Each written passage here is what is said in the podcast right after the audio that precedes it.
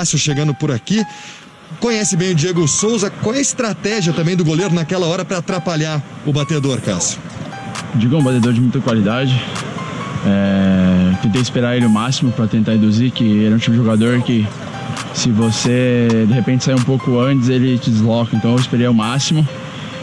E tem umas situações, eu não posso falar porque também é, tem que guardar, vai, pode ter outros pênaltis no futuro, então prefiro não comentar. Salve, salve! Poderoso Pold na área, na área, mais um Poderoso Pold pra falar. mais um joguinho feio, hein? Mas não tem problema não. Resultado bom, o Corinthians visitou o Grêmio lá no sul, obviamente.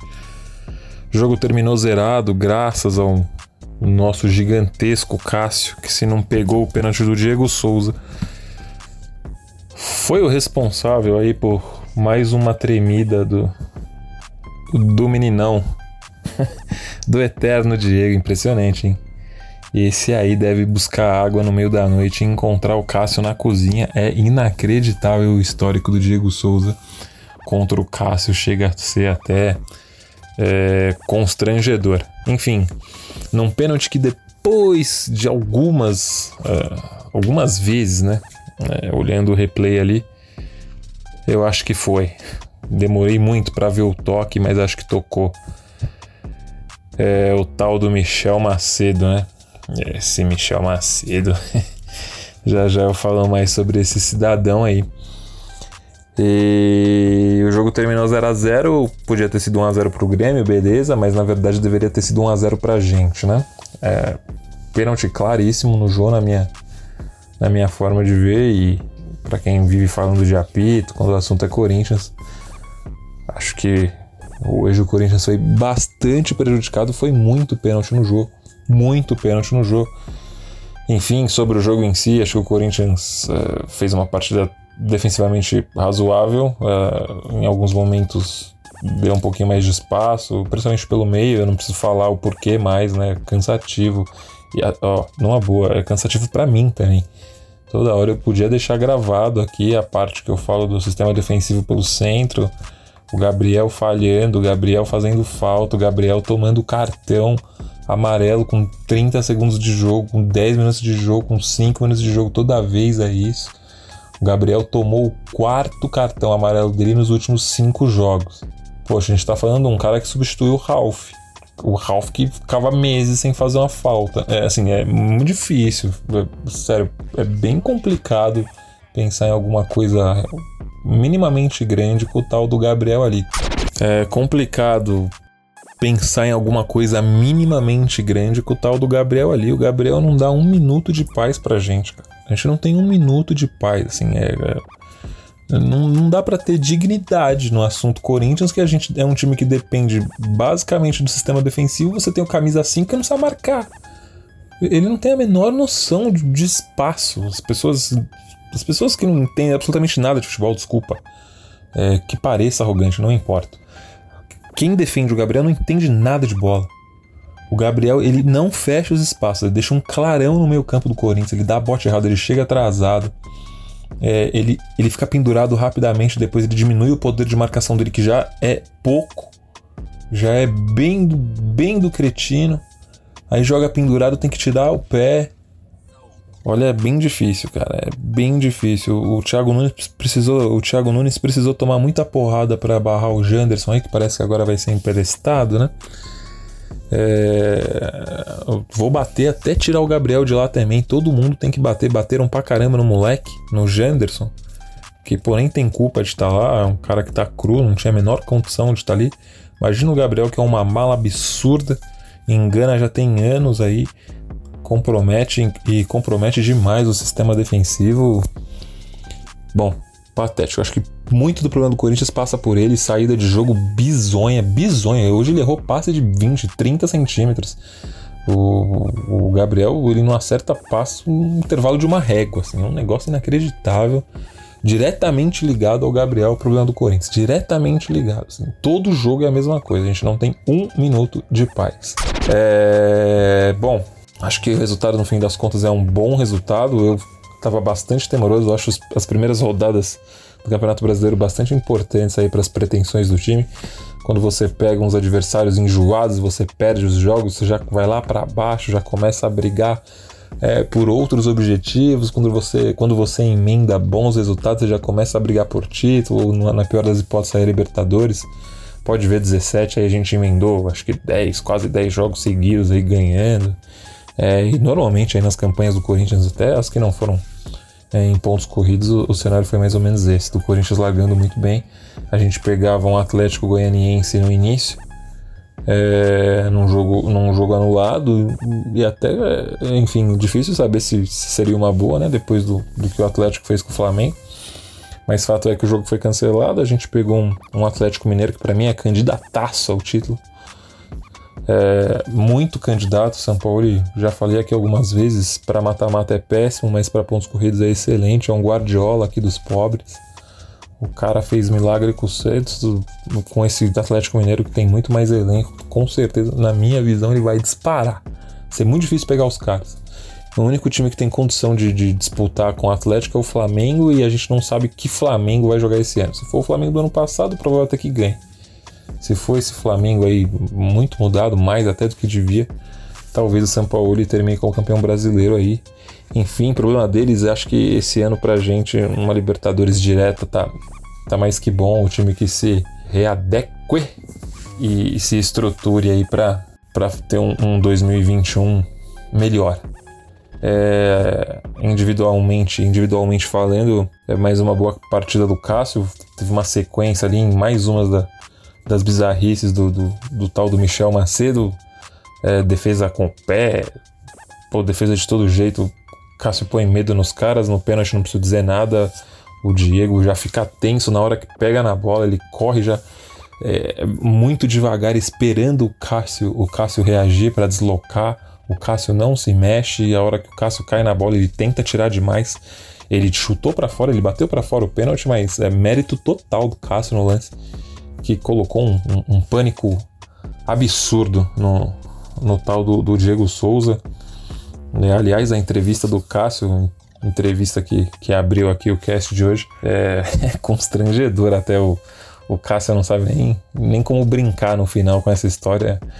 É impressionante o tal do Diego Souza e a relação dele com o Cássio. Enfim, é, vamos lá, Michel Macedo. Cara, o Michel Macedo, quando chegou no Corinthians, pô, experiente, jogou final de Libertadores, enfim. É, ele foi malandro, assim, ele não passava do meio campo, preenchia espaço. Eu falei, pô, para ser reserva do Fagner tá bom. E aí ele começou a ter mais oportunidades, né? E, mas bem poucas, né? E ele fez a mesma coisa. Eu falei, pô, tá ótimo, não passa do meio campo, não compromete, tá, tá de bom tamanho. Aí a gente começou a precisar mais dele aí, né? Recentemente, visivelmente fora de forma, né? Acho que a, a mulher melancia tá compartilhando a dieta dela com ele, não sei exatamente o que acontece, mas não tá pequeno, né? Pô, dá uma olhada no Michel Macedo de Costas, é um negócio assim assustador. Junta ele e o Sid Clay, é, é outro esporte, amigo. É, lento, bote atrasado, mal posicionado. Hoje ele esqueceu de tirar uma bola. Teve uma bola dentro da área, ele esqueceu de afastar a bola. O Grêmio quase, quase fez o gol. É, chega a ser patético, assim, é constrangedor ver o Michel Macedo jogar. Eu acho que muito mais por uma ansiedade e precipitação, ele tá sendo muito pressionado agora, ele tá inseguro, claramente inseguro. E aí junta isso com a, na minha visão, jogador gordo é falta de profissionalismo, falta de vergonha na cara. Um jogador de futebol não tem o direito de ser gordo. Tem menor cabimento um jogador de futebol ser gordo. É, e aí junta tudo isso, todo o aspecto físico com, com, com a questão da confiança. O jogador sem confiança não funciona. E aí ele tá comprometendo muito, muito. Tudo que o Grêmio fazia era pelo lado dele hoje. Partida bizonha, bizarra do Michel Macedo pênalti, eu até acho que não foi tão escandaloso assim, mas o carrinho, qual é a necessidade? Por que um carrinho daquele dentro da área? Qual é, porra, no estádio dos caras, é, ser muito juvenil para dar um carrinho daquele lá. Enfim, lamentável o tal do Michel Macedo que vá na próxima janela. Bom, nem vou perder meu tempo mais falando desse cidadão obeso, né? Nada contra quem é, mas um jogador de futebol eu tenho tudo contra. O único cara que tinha permissão para ser gordo era o Ronaldo Fenômeno. Jogador de futebol gordo. Pô, tá de sacanagem. Vamos lá, Gil. Quando eu vi que o Gil ia jogar, é, eu passei a ter um pouquinho mais de esperança. Eu tava bastante temeroso. Perder dois jogos seguidos, logo os iniciais do campeonato, é muito ruim. O Corinthians hoje tinha que não perder, acima de tudo, não perder. E a participação do Gil seria é, essencial para isso, né? É, pô, importantíssima. A segurança que ele passa ali é, é impressionante. O Gil é o primeiro, segundo, terceiro, quarto, quinto melhor zagueiro do país. Ele é muito melhor que todos os outros zagueiros do futebol brasileiro. O único que tem, é, é, sei lá, chega perto do Gil tecnicamente é uma criança mental, né? Que é o Gomes do Palmeiras, é um cara sem estrutura nenhuma para jogar futebol. Então, assim, o Gil sobra no futebol brasileiro, é o melhor zagueiro que a gente tem aqui disparado no, no, no campeonato. É um cara que muda completamente o cenário do Corinthians quando joga e, e, hoje deu muita força defensiva. Bom, hoje eu vou dar uma cornetada no Avelar pela primeira vez. A galera vem pedindo aí, muita gente me cornetando porque eu tava dando uma passada de pano pro Avelar e pro Luan. E pro Luan. É, pô, o Avelar hoje pediu, né? Uma bola bizarra no segundo tempo. Ele foi tentar tirar de calcanhar. Ele fez um lance parecido contra o, contra o Palmeiras na final do Paulista, só que ele acertou. Eu ainda falei, nossa, ele é maluco fazer um negócio desse numa final de campeonato contra o Palmeiras. Hoje ele fez de novo, só que ele furou, né? E o Grêmio quase fez o gol. Porra, Velar, me ajuda a te ajudar, cara. É, vamos fazer o simples, né? Tentar afastar a bola de calcanhar na voadora do Dalcin ali. Fica muito complicado te defender. Zagueiro, irmão. Ou você joga simples ou você vai ouvir. A galera já é meio indisposta. Eu acho que ele tem um passe melhor, eu acho que ele vai bem no alto. não vou lembrar aqui do gol do Luiz Adriano, mas de uma forma geral ele vai bem no alto, tem potencial, é novo na posição ainda, digamos assim, pode evoluir, mas essa tentativa de, de, de corte dele de calcanhar hoje foi patética. Esse é o tipo de lance que mata qualquer tipo de credibilidade com torcedor, até com comissão. Pô, jogar mais simples, posicionar melhor. Então, pô, quase comprometeu. Era o lance, era lance de gol. Não saiu o gol ali porque o jogador do Grêmio demorou muito. E adivinha quem chegou na cobertura para arrumar a bobagem que o Avelar fez? Obviamente que foi o Gil, atrasou todo o ataque dos caras, chutou fraco, o Cássio fez a defesa até com alguma tranquilidade. Então, ficar mais esperto aí nas próximas o Avelar, que se continuar inventando modo ali vai ficar difícil defender. Bom, na esquerda o Sid Clay ainda não tá na, na forma física ideal, mas já tá mais magro, né? Continua gordo, mas já tá mais magro, eu gosto dele.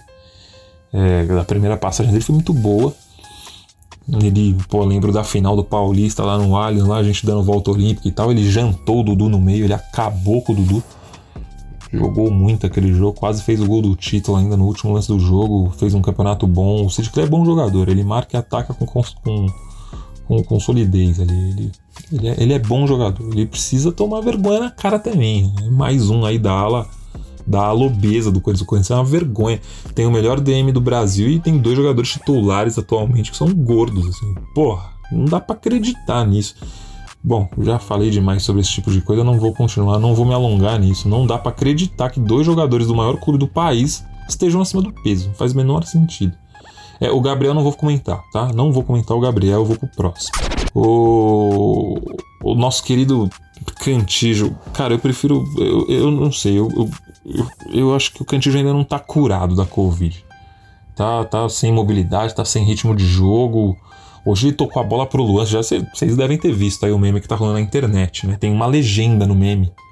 Que é da, do comentário do, do acho que é o Noriega, sei lá quem tava no ar. O Cantillo tocou a bola pro Luan depois que o Luan foi substituído. O Luan tava no banco de reservas, indo embora, e o Cantillo tocou a bola pro Luan. Porra, tá fazendo o quê? Tá prestando atenção no quê? Não, não dá, né? Desculpa, eu, eu, o Ederson caguetou o primeiro gol do Palmeiras, passou batido, ninguém falou nada, mas é ele que perde a bola. Pô, mas é um, é um cara novo, um cara que tem muita força física, vai no ombro, ganha dos caras é, arrisca de fora da área, tá bom, fez um monte de gol aí com frango de goleiro, mas é, pelo menos tem o bate, enfim. Prefiro ele do que o Cantígio no atual momento, pelo menos o Cantígio atual, né? O Cantígio tava bem quando chegou, é outro jogador. Esse aí parece estar tá com Covid, hein? Preciso esperar, prefiro esperar ele se recuperar. É, bom, o Luan é mais do mesmo, mesma coisa, cara. Não. É, eu, eu não vou ficar comentando. Já falei também que eu acho o Luan precisa voltar a, a retomar o mínimo do futebol da época do Grêmio.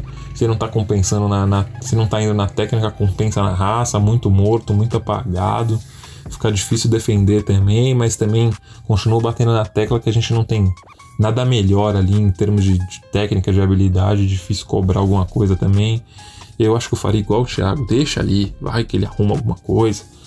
E vai dando uns berros. Manda, porra, manda o Gil dar um apavoro nele, o Cássio no vestiário. Eu não sei o que fazer.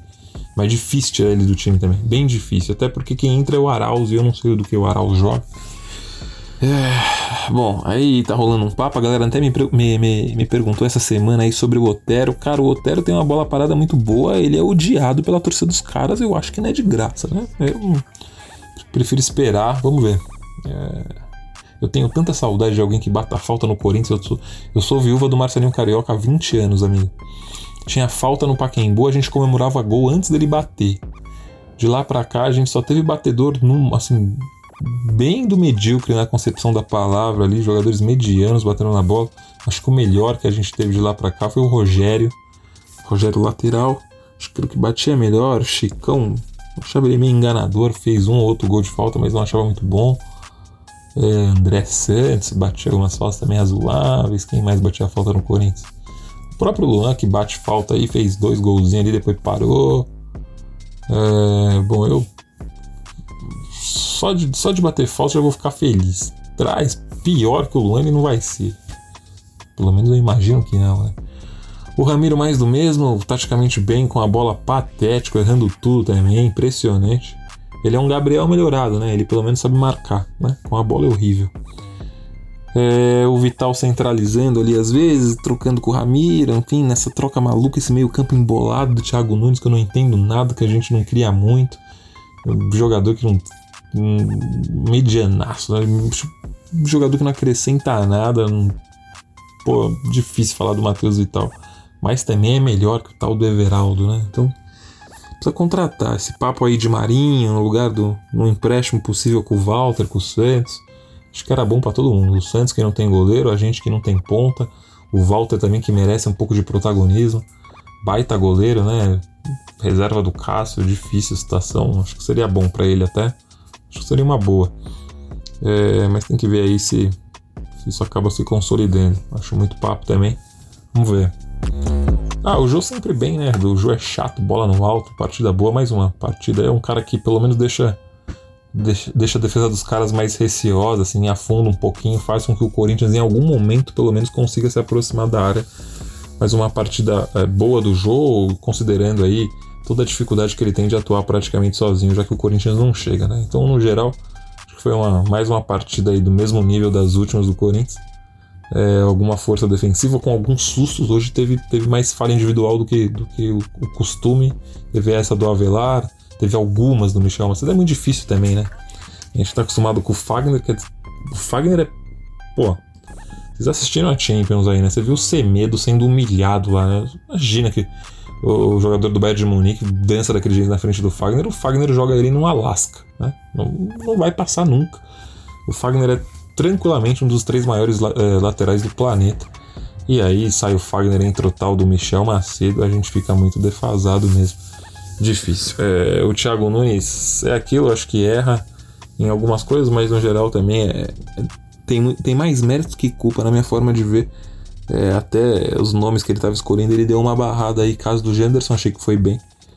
É, provavelmente voltando o Fagner aí a gente deva ficar mais forte, beleza? Volta aí durante, durante a próxima semana, a gente volta com mais poderoso pod e é isso. Torcer aí que saia a primeira vitória e a gente comece forte no brasileiro desse ano. Valeu, abraços, heróis.